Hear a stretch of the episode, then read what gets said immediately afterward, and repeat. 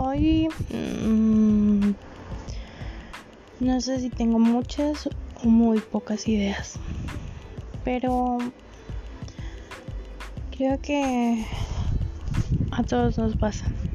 A veces tenemos un montón de ideas y queremos devorarnos el mundo y otro tanto estamos solamente acostados en nuestra cama mirando al techo a ver qué depara el destino. Y ninguna de las dos está mal. Porque esa es la vida. Un sube y baja. Justo como las ondas de sonido que se forman cada vez que emito un sonido. Y justo así surgió este podcast. De un día lleno de ideas y de acciones de demasiadas cosas y demasiadas palabras técnicas en un espacio de relajación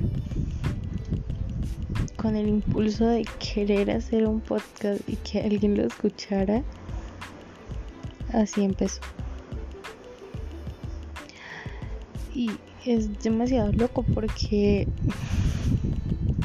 como lo dije sé que muchas personas van a creer que esto no tiene sentido y en parte no tiene sentido, pero creo que todo esto solo me lleva a poder decirle a las personas que lo intenten, que no se queden ahí, que la vida es eso, es intentarlo.